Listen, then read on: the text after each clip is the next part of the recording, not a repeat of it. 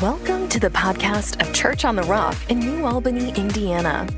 We believe the message you're about to hear will encourage you today. 16. We're going to continue the series we started last week talking about the real Jesus. Will the real Jesus please stand up? The real Jesus. So, Matthew 16, we're going to get into this. Verse 13 said, When Jesus came to the region of Caesarea Philippi, good baby name right there. Anybody who's looking, Caesarea Philippi. He asked his disciples, not funny, guys, okay? All right, it's going to be that way this morning. Okay, I got you. Who do people say that the Son of Man is? Well, they replied, some say John the Baptist, some say Elijah, others say Jeremiah one of the other prophets. Then he asked them, this is Jesus speaking, but who do you say I am? Verse 16 Simon Peter answered and said, You are the Messiah, the Son of the living God. Jesus replied, You are blessed, Simon, son of John, because my Father in heaven has revealed this to you. You did not learn this from any human being. Verse 18 Now I say that you are Peter, which means rock, and upon this rock I will build my church. Come on, I need some more Pentecostals here with me. I will build my church, and all the powers of hell will not conquer it. So today I want to continue this series about the real Jesus. I want to talk today about Jesus is. Jesus is. So last week we started this series about the real Jesus, and we started with this important question and we ended with this important question, which is who do you say he is? That is the most important question ever asked. Who do you say Jesus is? It determines every everything for you, for your life here, but also your eternal life on who you say he is. And that's the most important answer we will ever have to give on who do you say that Jesus is. Last week, we shared a lot of things. I, I can't go back and share it all. Listen to the podcast we talked about that Jesus is the most important and well known person in human history. He changed the world, He changed the way we do time. He's the most loved man. He's the most hated man. More, artwork and music and, and books have been written about him. And everyone has an opinion about who Jesus is. Everybody. Believer and unbeliever, politician, king, athlete, model, whoever you talk to, everyone has an opinion about who Jesus is, but who did Jesus say he was? More importantly than that, we studied also about what the prophecies that Jesus fulfilled meant for his life, the experience of worldwide what Jesus has done for people. And we realized two major things that Jesus is God. He, he's not just another human. He's not just a religious leader. He's not just a good teacher. He's not just a person and a historical figure. He is God and he also is a man. Jesus is God and he is a man. So at the beginning of this, I want to read a statement to you out of a doctrine book. I want y'all to be educated Christian folk at church and not just refrigerator scripture people, Christian bookstore people, little devotional people. No, like really people that think with their brain and think with their heart and believe things, but know what they believe and why they believe it. Like that's what I'm into as a pastor and a leader, not just giving you superficial baby answers that anyone can argue their way out of, or a professor can talk you out of, or a blog you read from the New York Times can change your mind about Jesus because you don't know what you believe in the first place, because no one has ever talked to you about this, and they've given you superficial, churchy answers, and they don't help in real life. Did I say too much there? So, you need to know doctrine. That's a church word, that's a Bible word, but doctrine, all it means is teaching. The word doctrine in the Bible means teaching. How many know the Bible says you need to have sound doctrine? Sound doctrine means sound teaching, or whole teaching, or truthful teaching, or right teaching, if it's sound. So, this is the doctrine of Jesus. It says here in the Foundations of Christian Doctrine book that I have that I uh, would encourage. It says that Scripture re- reveals that the Lord Jesus Christ is the eternal Son of God who always existed with the Father and the Holy Spirit, who by his incarnation, which that means him coming in flesh, took upon himself the form of a man and became the God man. In one person of Christ, there are two natures, human and divine each in its own completeness and integrity. They are distinguishable but indivisible with liberty and justice for all. No, I added that part. So that he is fully man and fully God. It is the sinless union of the divine and human nature which qualifies him to be the only sacrificial mediator between God and man. I'm not done. I got a little bit more here. Wasn't that good so far? Don't you feel smarter already? And it, notice it says this Jesus Christ, now this is what you should believe about Jesus, was sinless, perfect, crucified, buried, resurrected, ascended, glorified, and he will come again a second time in glory in judgment. The orthodox position or the right believing position concerning Jesus is that he is truly God and truly man, and he, because of his union in him, two natures, is the perfect mediator between God and man. So that's what we believe about Jesus that he is God and he is man, and he is the perfect mediator between God and man. So Jesus is God and Jesus is a man. I'm going to go a little bit further with that idea this morning. Let's turn over to John 1. John 1, in verse 1. Now, we're still kind of carrying over some of the things I talked about last week into this week, and then we're going to share some new things. So, Jesus is God and Jesus is man.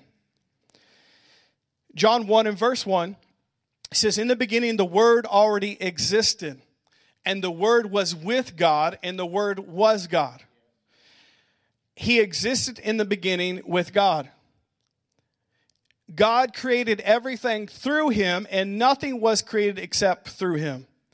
Verse 14 or verse 4. The word gave life to everything that was created, and his life brought life to everyone. Let's jump to verse 14. So the Word became human and made his home among us. And he was full of unfailing love and faithfulness, and we have seen his glory, the glory of the Father's one and only Son. So this is all referring to Jesus in the book of John here. Now, I want, I want to talk to you about something pertaining to Jesus being God and Jesus being man. And I think it will really encourage you this morning. We read this verse last week. Well, I wanted to read it again this week because it's so powerful. It says, The Word was in the beginning with God, and the Word was God. And through the Word, everything was created that we see and that we don't see. And that Word became flesh. That Word became human and dwelt among us, and His name was Jesus. Now, something about the Gospels you need to understand is the Gospel writers were all different people who had different personalities and wrote to different people groups. But we see that John, who wrote this book, was the disciple whom Jesus loved, was Jesus' BFF. That's who John was. And John wrote the, this gospel for a specific group of people. And if you know anything about the book of John, John wrote the gospel of John to reveal that Jesus is the Son of God to the world.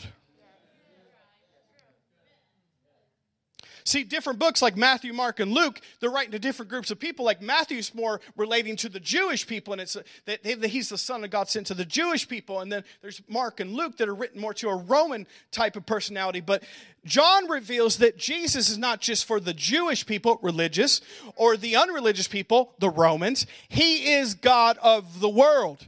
And Jesus was sent into the world to save the world, not just a group of people. Jesus was sent into the world to, to not just save religious people, but to save every people because everybody needs it.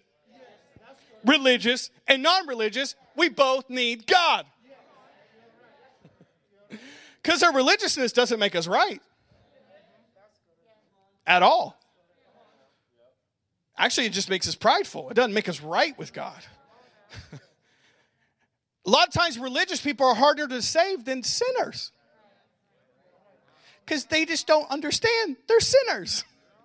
And they are. But John is written to reveal that Jesus is the Son of God to the world. Now, there's a reason I'm saying that because let's put up the first verse again John 1 and verse 1. So John is written to reveal that Jesus is the Son of God to the world. So he's writing to people that are probably not religious to convince them that Jesus is God. In the beginning, the Word already existed, and the Word was with God, and the Word was God. Let's stop here. Now, we've only been told half of the story of what this word word means. Now, in your Bible, we've heard this our whole lives, which is true. In John chapter 1, every time it says the word, it's the word logos, which a lot of times is used for the written word, which is powerful in and of itself because the written word, yes, I cracked. There'll be a lot of that today. My voice is going to go there. Became the living word the spoken word of God became flesh and dwelt among us because every word of God has power in and of itself.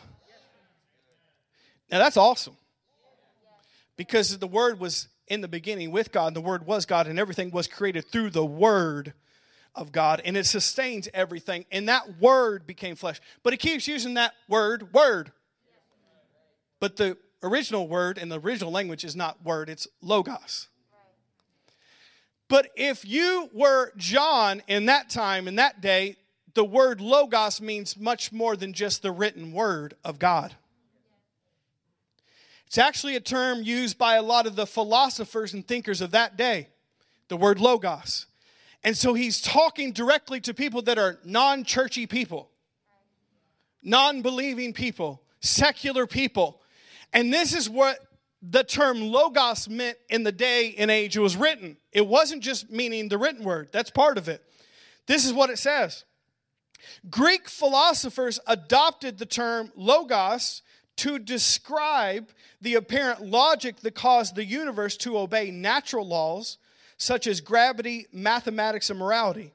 To them, the universe would fall into utter chaos were it not for this impersonal divine mind, which they named the Word. According to this theory, all the laws of physics, mathematics, reason, and even morality can be traced back to this one ordering principle, which they called Logos. John's gospel claims that the divine mind is indeed a person. And it's personal that he became flesh and is the person of Jesus. So, John is talking to a secular group, group of people, which we live in a secular day and age, who don't know religion, they don't know the scriptures, and he's using language that they understand, and he's saying, you guys think that this thing called Logos, it created everything. It created everything we see and what we don't see.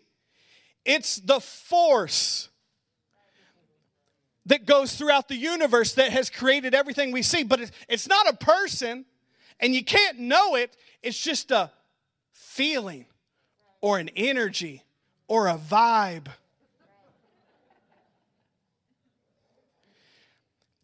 It's the Logos, the thing that created everything that we see. The Logos created all matter and all life.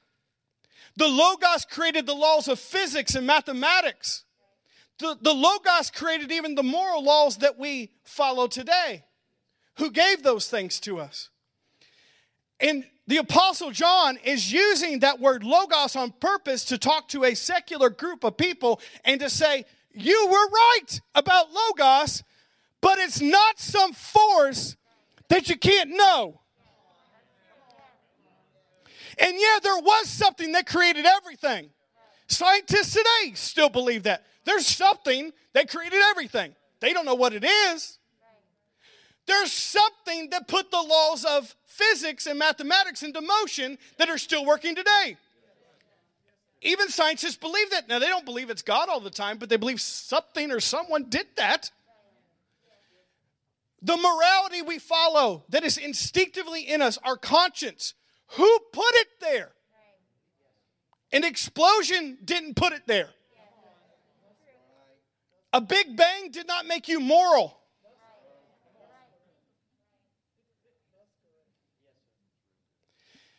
And so he's talking to secular people and he's saying, You're right, guys.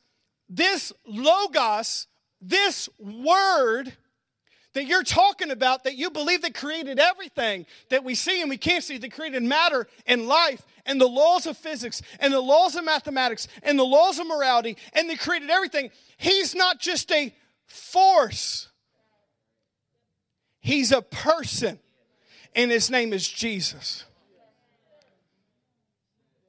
And so when when they read this scripture, it hit 10 times harder than it's hitting you on a Sunday morning here. And it's still true today.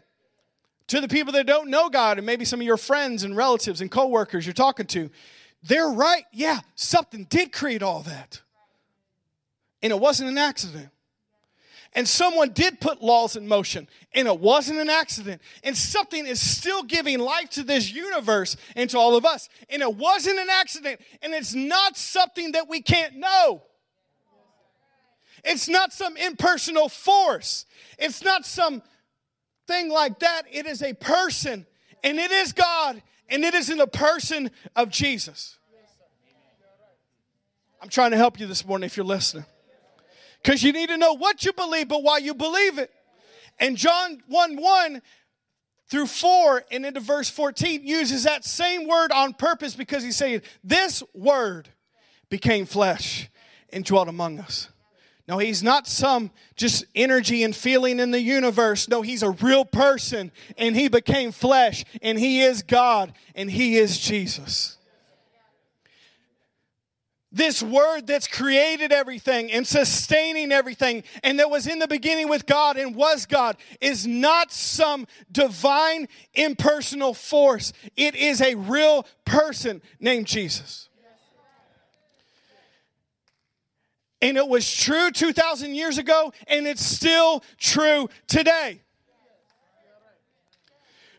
To your secular friends or your scientist friends or to whoever thinks they are more educated beyond their intelligence, to think that God is real or God is right, they are right in the fact that there is something that started everything and is sustaining everything and that put the laws of everything we know into motion. But it's not something we can't know, it's someone we can know. and the Word became flesh. There's a real God, and He created everything we see. He put all the laws of everything we know into motion that still is sustaining this universe everything that has been put here, the laws, even in our heart of conscience and morality, were put there by someone, and it is God. And that God and that being is not just off in heaven somewhere and you just can't know him. The Word became flesh and dwelt among us. And Jesus is God that logos that the philosophers of that day couldn't think they could understand was a person. The Word became flesh. You guys getting something so far today? Let's look over at Luke 24 in verse 44. Luke 24, 44.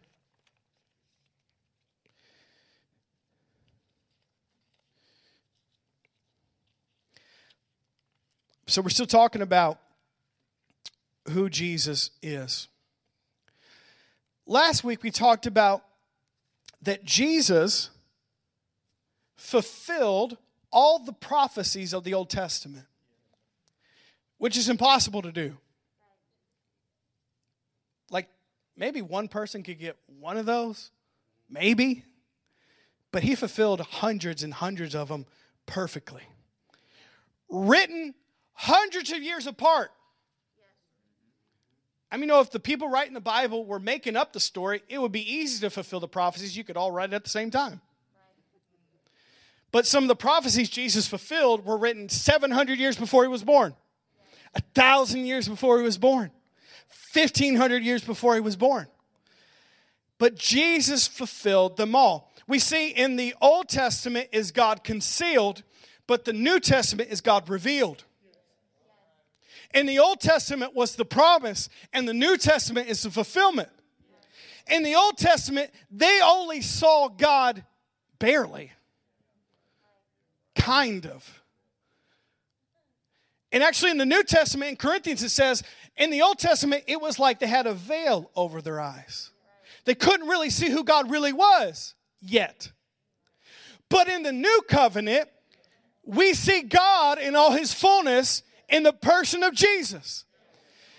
And in Corinthians, it says the veil is taken away when we believe in Jesus. And we can see God for who He really is. You don't have to just barely see Him or you see bits and portions of who He is. You get the full picture now in Jesus. You get the full painting in Jesus. You get the full image in Jesus. That's not just a bit of God here and a bit of God there, and I kind of understand it, but it's kind of a foggy and hazy, and I don't really get it. No, Jesus is the fullness of God. He's the full picture. If you've seen Him, you've seen God. And in the new covenant, we can see God clearly now in the person of Jesus. And I wanted to read this verse because it's all about this idea of Jesus fulfilling these prophecies. So, Luke 24 44. Notice what Jesus said. Then he said to them, These are the words which I speak to you while I was still with you, that all things must be fulfilled. The Old Testament is God's will and his promise, but the New Testament is God's will fulfilled, which were written, notice, in the law of Moses, in the prophets, in the Psalms concerning me. Verse 45. And he opened their understanding that they might comprehend the scriptures. So Jesus said, All the Old Testament is about me. You're not getting it yet, but you're thinking, you're going to get it. All the Old Testament is about me, it's all pointing to me. Now, stay with me here. He said, in the law of Moses, in the prophets, in the Psalms. Now, those are the three major divisions of the Old Testament the law, the prophet, and the Psalms. So he was saying, all of the Old Testament is pointing to me and is about me, and I'm to fulfill the Old Testament. And if you read your Old Testament in light of that idea that the Bible is about Jesus, you will get so much more out of it than you did before. Because Jesus said, The law, the prophets, and the Psalms is about me. And I came to fulfill this. And then he said, He opened the scriptures to their understanding, like I'm trying to open the scriptures to your understanding today. And you'll get much more out of the Bible if you realize the Bible is not a self help manual, it's about Jesus. I'll take you a step further in our super independent, prideful American culture. The Bible, you ready for this? Your sensitivity is rising as we speak. The Bible is for you, but it's not about you.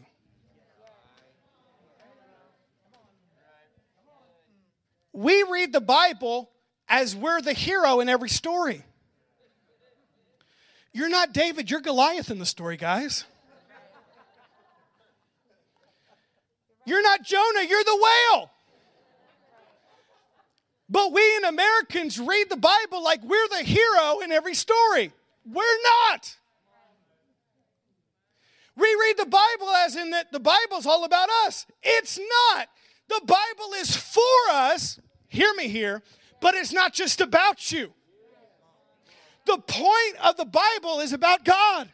The point of the, the Bible is Jesus and pointing to us who Jesus is. And the Bible is His story, not ours. But we get to play a part in His story. That's the good news. The fact that God even cares enough that we get to be a part of this is the most amazing thing ever.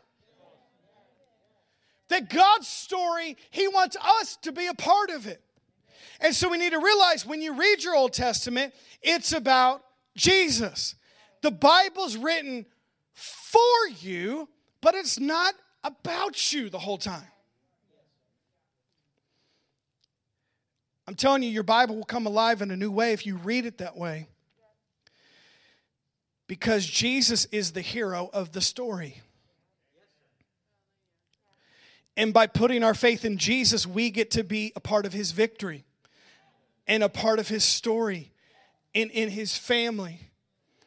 But you realize that Abraham's story is not just about Abraham. There's so many things going deeper and deeper and deeper below the surface. Abraham's not just about Abraham, Abraham is pointing to a greater Abraham, Jesus.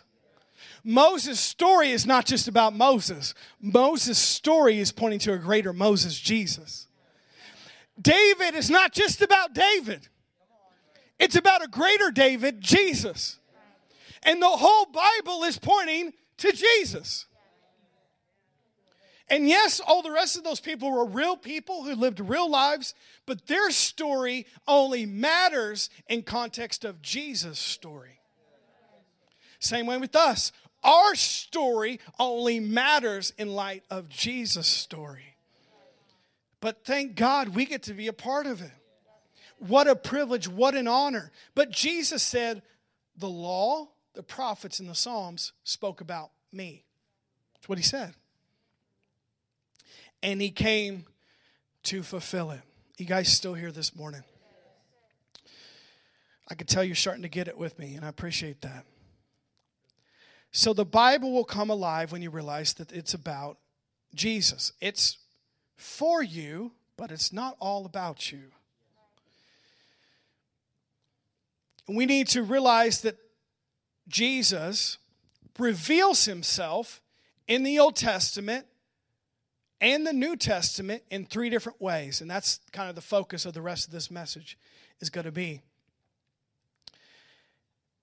There was three types of people in the Old Testament that God anointed to do work for him. The prophet, the priest, and the king.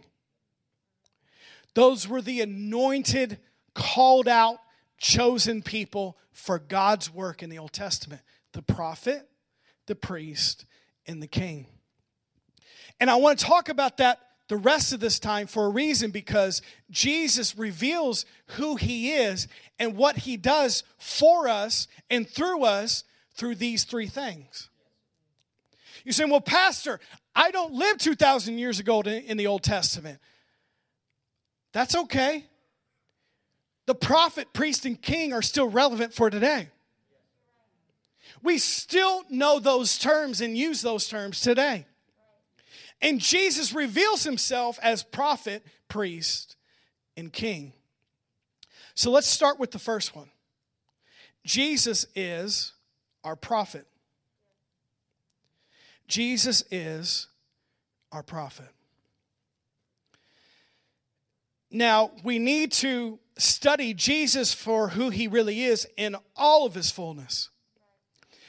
Most Christians overemphasize one part of Jesus and ignore the other side of Jesus. That's why I want to share about all three. Jesus is prophet, priest, and king. Because when you see all three of those, you see Jesus for who he fully is.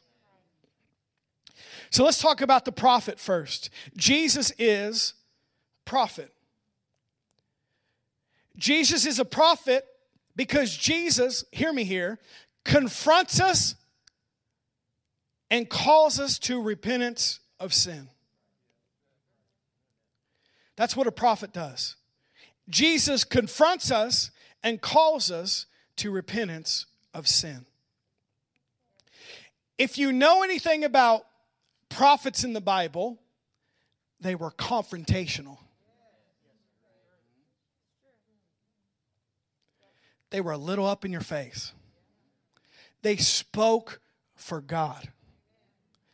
And Jesus is greater than any Old Testament prophet or even New Testament prophet. prophet. Jesus is the greatest prophet, and Jesus is our prophet practically because when Jesus comes into our life, he confronts us and calls us to repentance of sin. There's portions of the body of Christ that never talk about this side of Jesus. They overemphasize one side or the other. And a lot of them will say, well, Jesus just talked about love and forgiveness and be nice and give to the poor. Yes, he did. But that's not all he talked about. You're getting to the next point. That's Jesus as priest, but he's a prophet too. And Jesus practically, now this isn't just for people who lived a long time ago. Jesus today, even though he's in heaven, is a prophet for us right now. And he confronts us and calls us to repentance of sin. Now I'm going to go a little bit further. You got to you got to stay with me here. Jesus was bold in his preaching. Jesus was confrontational.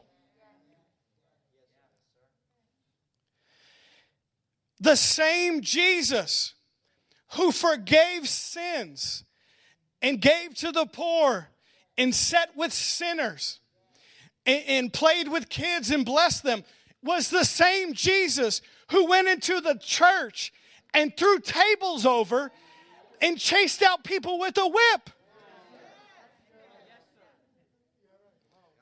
It's never talked about. And he did it without sin. So apparently he wasn't wrong when he did it. Well, I got a lot of leeway here then. Let's start flipping some stuff up. He did it without sin. But we overemphasize one side of Jesus, but don't see Jesus for full who he fully is. Now, now here, I, I know we got such sensitive ears in 2021. Stay with me here. We have become so woke as Christians in America, we can't take any confrontation or boldness or anyone to say that we're wrong about anything because that's not Christ like to tell somebody they're wrong or repent of anything. Then you're not being like Jesus. Stay with me. Jesus preached more about repentance than he did about forgiveness. Jesus preached more about repentance than give to the poor. Jesus, preached more about repentance than any other thing he preached about. Now, stay here because, see, the reason you don't like that is because you have a wrong idea of repentance. You think repentance is mean. Somebody tells you to repent, that's mean, isn't it? Doesn't have to be. Repentance is judgmental.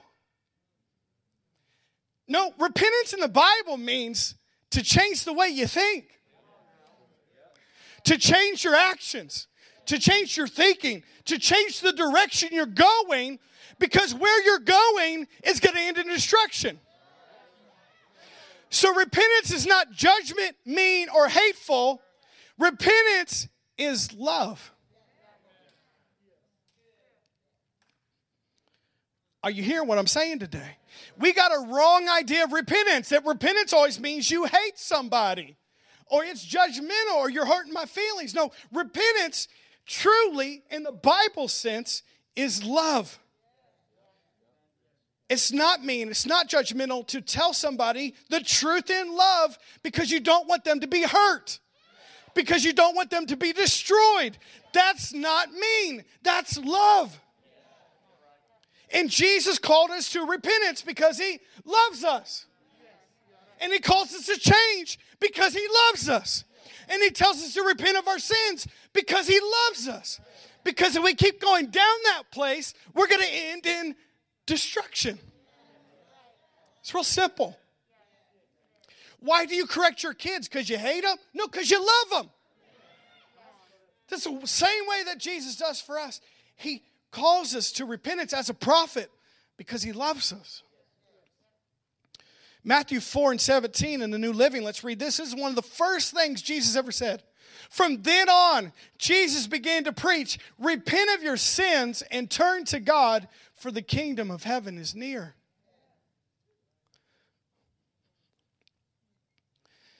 So we got to see repentance in the right way. Jesus is our prophet because he calls us and confronts us to repent of our sins. And good friends should do that as well. And a good pastor should do that as well. And it's not out of anger, and it's not out of hatred, and it's not out of judgment, it's out of love. I read this recently and I loved it.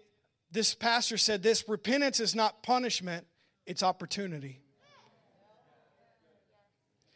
God gives you another chance, so He calls you to repent. If He stopped telling you to repent, you should be scared. That means you, you ain't got no more chances now. If you still got some conviction, come on now, somebody, on the inside of you that you know stuff is wrong, that's good. You're not lost. You're not hopeless. That means God actually still cares about your life and you're worth saving if you ever feel uncomfortable at church or in your personal life. God calls something out and you're like, ouch. But it means He cares about me. Because if He wasn't talking, you would be in trouble.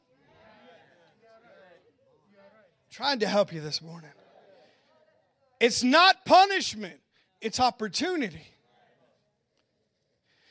It says in your Bible, it's the goodness of God that leads people to repentance. He does it out of his goodness. In the book of Acts, it says that when we repent, that times of refreshing comes from the presence of the Lord. Real simple. If there's a bridge out and your friend is driving as fast as humanly possible so, towards that bridge, and you know the bridge is out.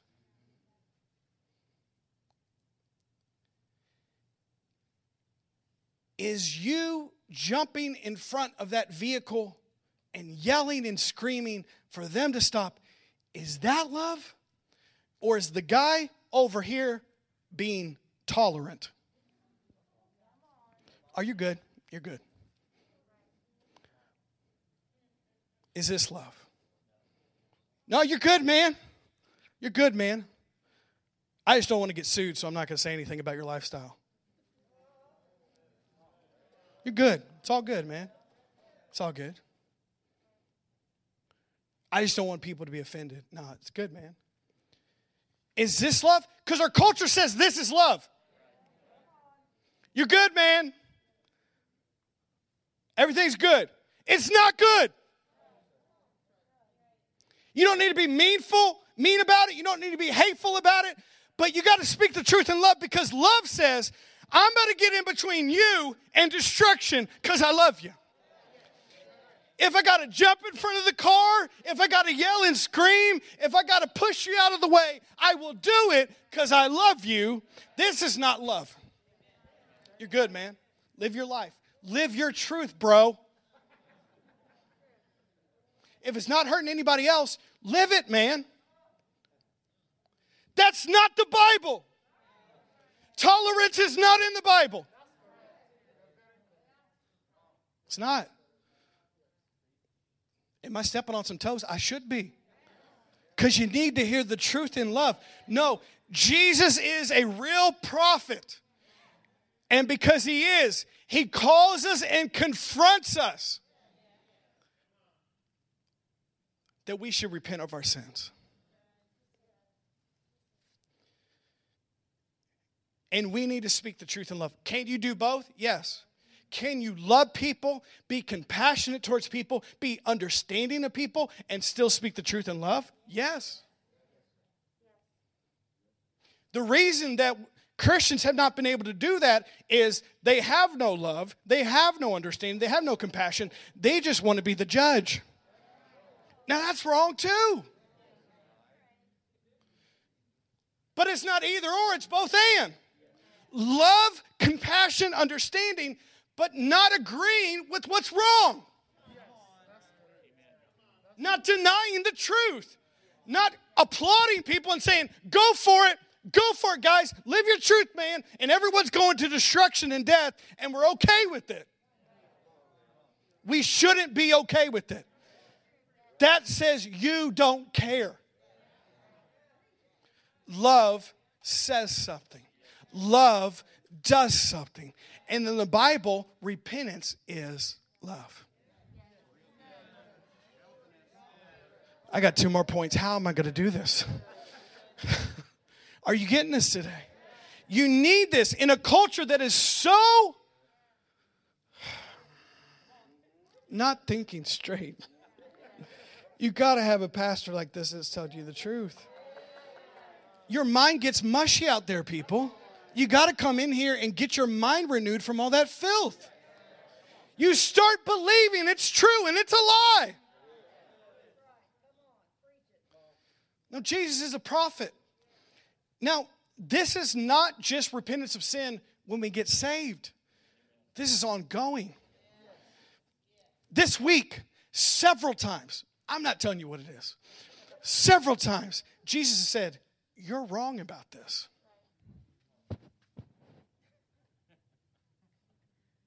You're not thinking right about this. You need to change this practically. And if you're really following Jesus, he should be doing the same thing to you. And when he does, it's not because he hates you, it's not because he's mean, it's not because he's judging you, it's because he loves you. And he knows that thing in your life that he's talking about is going to hurt you if you don't stop. So when when I got called out at least three or four times this week by Jesus as my prophet, I said, "Yes, you're right, because I know you love me, and I'm going to change that, and I'm going to try to think differently about that." That's how you receive Jesus as your prophet. Did you guys get something on that point? The second thing is Jesus is our priest.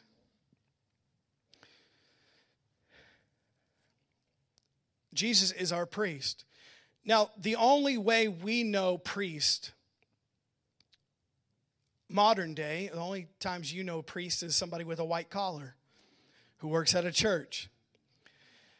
But priests throughout the Bible played such a significant role. They were the person who stood between God and man.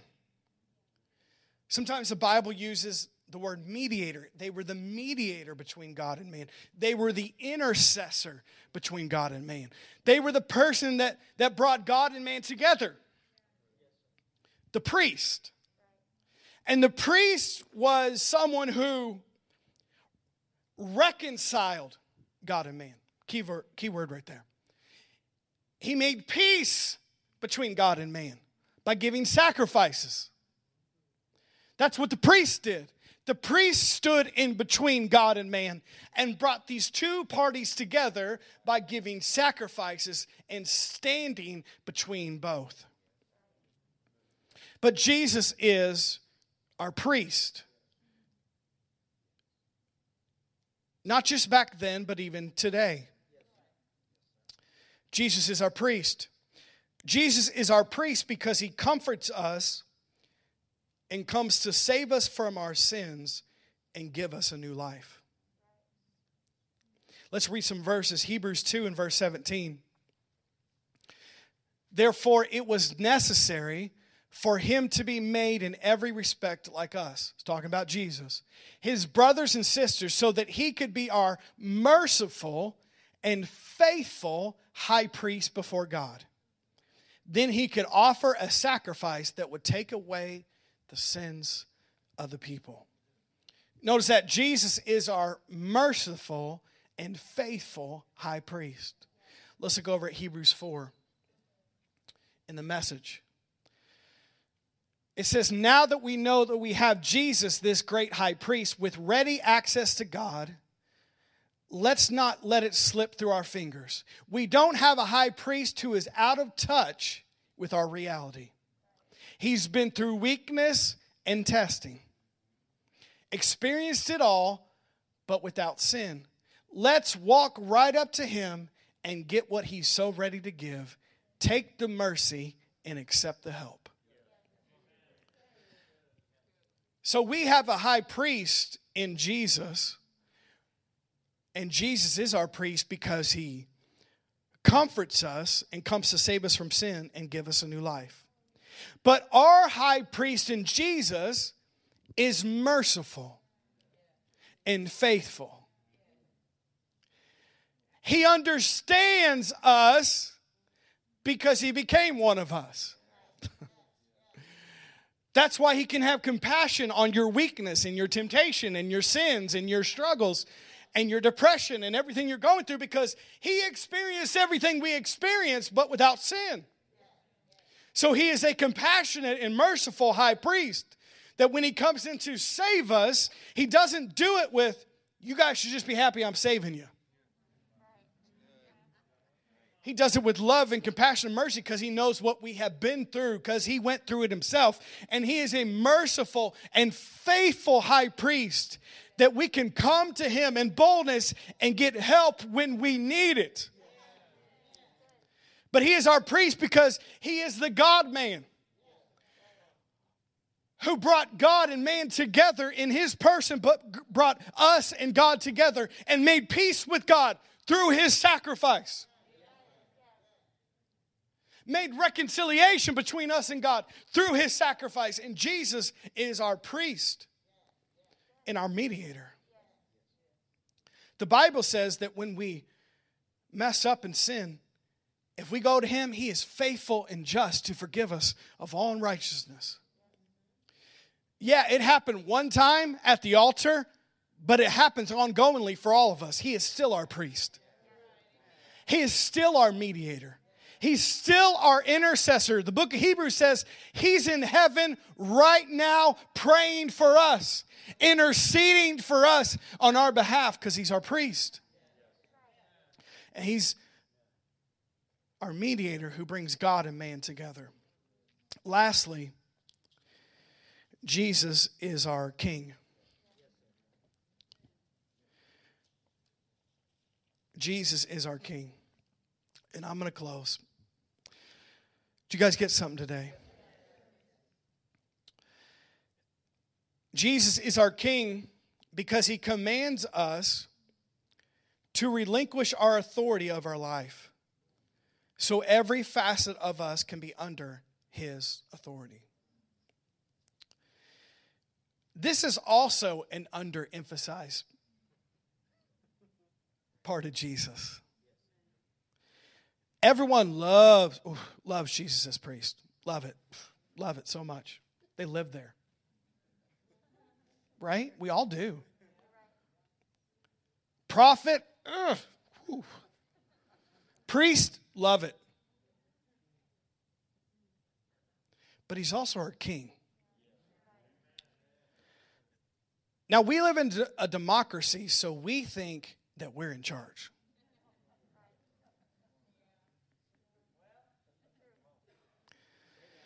We think that we have the right to make our own decisions because I'm my own person. And I'm a self made man and a self made woman. And I'm an American. So I got rights and privileges and freedom. And we can vote people in and vote people out. You can't vote out a king.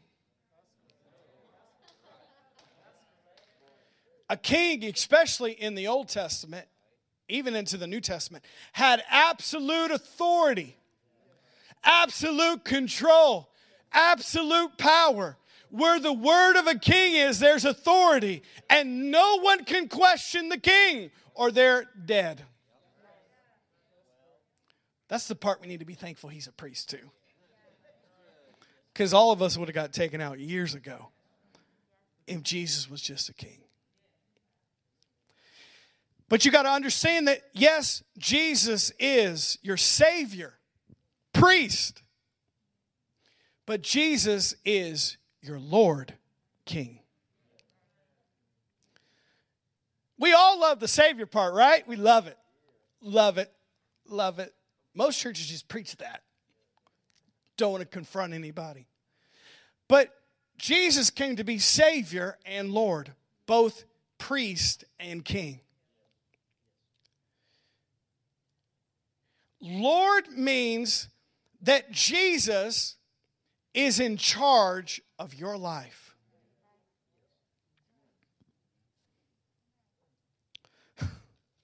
Stay with me.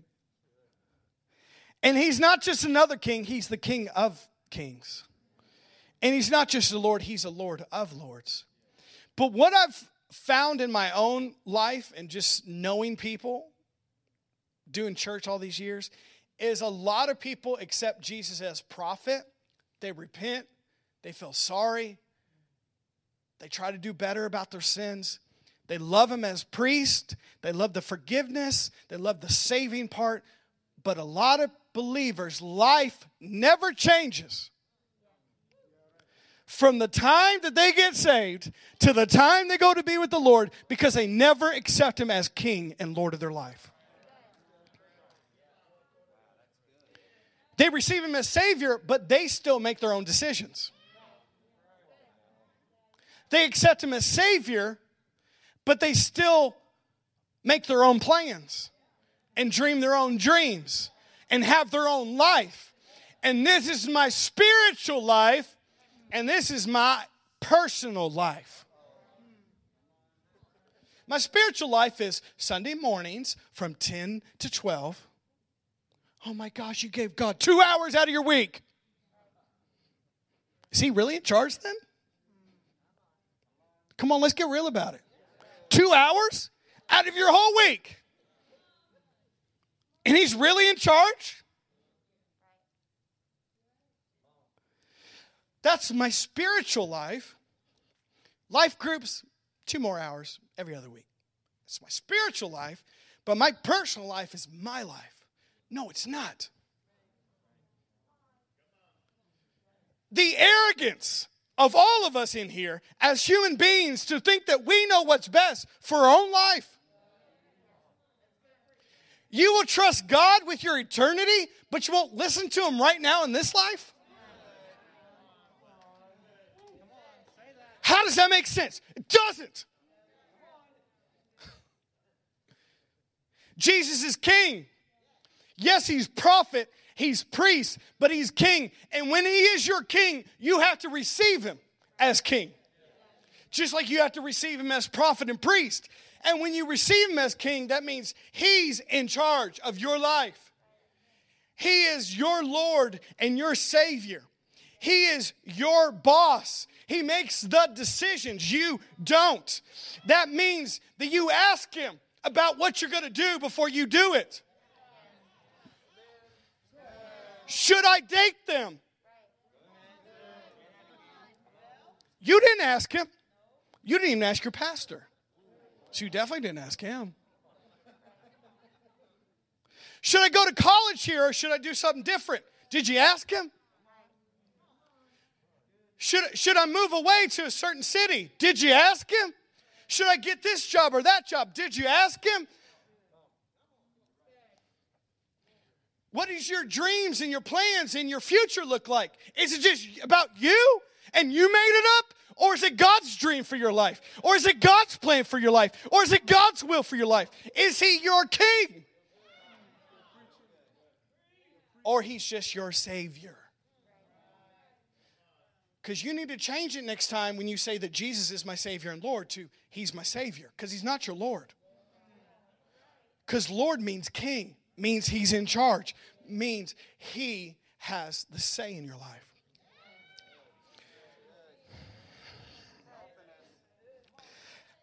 But you have to let him do that. thing about God is, even though he is king, you still have a will. You still have an opinion. You still have a life to choose. And if you don't choose to let him do that, he will not twist your arm. And He will not make you do stuff even though you're heading down the wrong direction. But He does a better job at running your life than you do. He knows your future better than you do. He knows the right people that you need in your life better than you do. He knows the right plan for your life better than you do. He knows the right path for your life better than you do. He knows the right job. He knows the right house. He knows the right car. He knows the right doctor you should go to. He knows the right people in your life. He knows the right will and plan and dream for your life better than you do. And let's admit it. If he's not allowed to do that in our life, we are prideful and arrogant because we think we know better. And I love you, but you don't. You don't. I don't either. I'm trying to preach in this Methodist Assembly of God church today.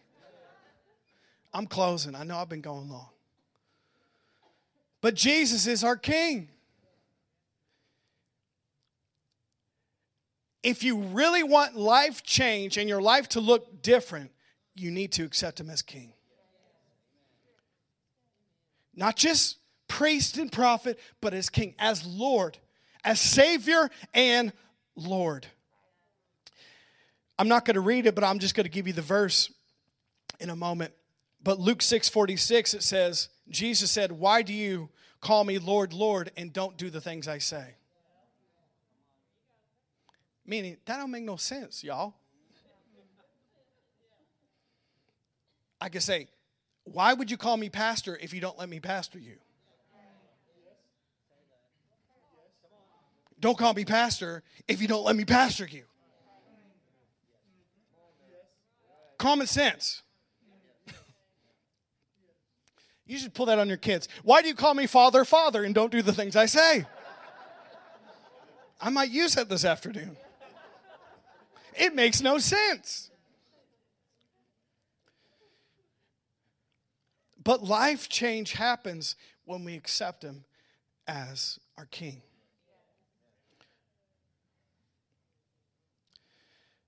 I'm tired of Christians living this way. I'm not perfect, I'm just forgiven. So, pretty much means translation. Let me give you a little translation of that. That means my life looks nothing different than it did before I got saved. I'm just going to heaven now. A lot of Christians live that way and wonder why the world hasn't changed yet and wonder why the coworkers don't care about your Jesus, and wonder why your neighbors don't want to come to your church, and wonder why nothing has happened because I'm just not I'm not perfect. I'm I'm just forgiven. Did Jesus go through all of that for that? No, way much more. He came to give you a new life and a new future and a new hope and, and a new everything and a new nature and a new spirit and a new way to live, and your life should look completely different than it did before when you didn't know Him. And not just stop at the altar, but it should be changing. And the Bible said you should be going from glory to glory and from faith to faith. And we should be coming more and more like Jesus, not just stopping here and saying, I'm forgiven. I don't want that life. And I don't want that life for you guys. But you have to accept Jesus as your king, your Lord. That means listening to what he says in this written word, for starters, but also when he speaks to you, doing what he says. Because if he's king, he's in charge, not you. If he's king, he knows better than me, so I'm going to listen to him. If he knows better than me as king, then I'm going to follow his instructions. I'm not going to complain about it. I'm not going to question him. I'm not going to think that I know better than God. I'm going to say, Jesus, you're king and you have control of my life. I give you every part of it. I'm under your authority and you are my king. A lot of Christians won't say that. They won't.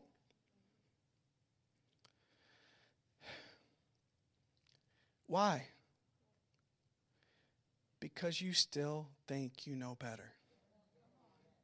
You don't. I love you as your pastor. You don't. I don't. You realize every problem you had is between you and the devil, not God. You got yourself in a lot of the mess you're in, not God. And you're still listening to you.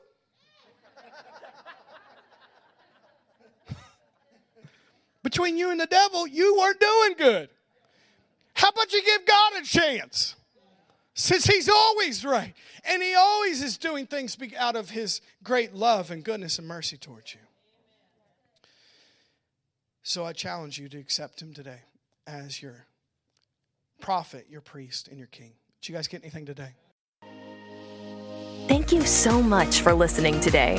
For more information about what's happening at Church on the Rock, visit cotrin.org.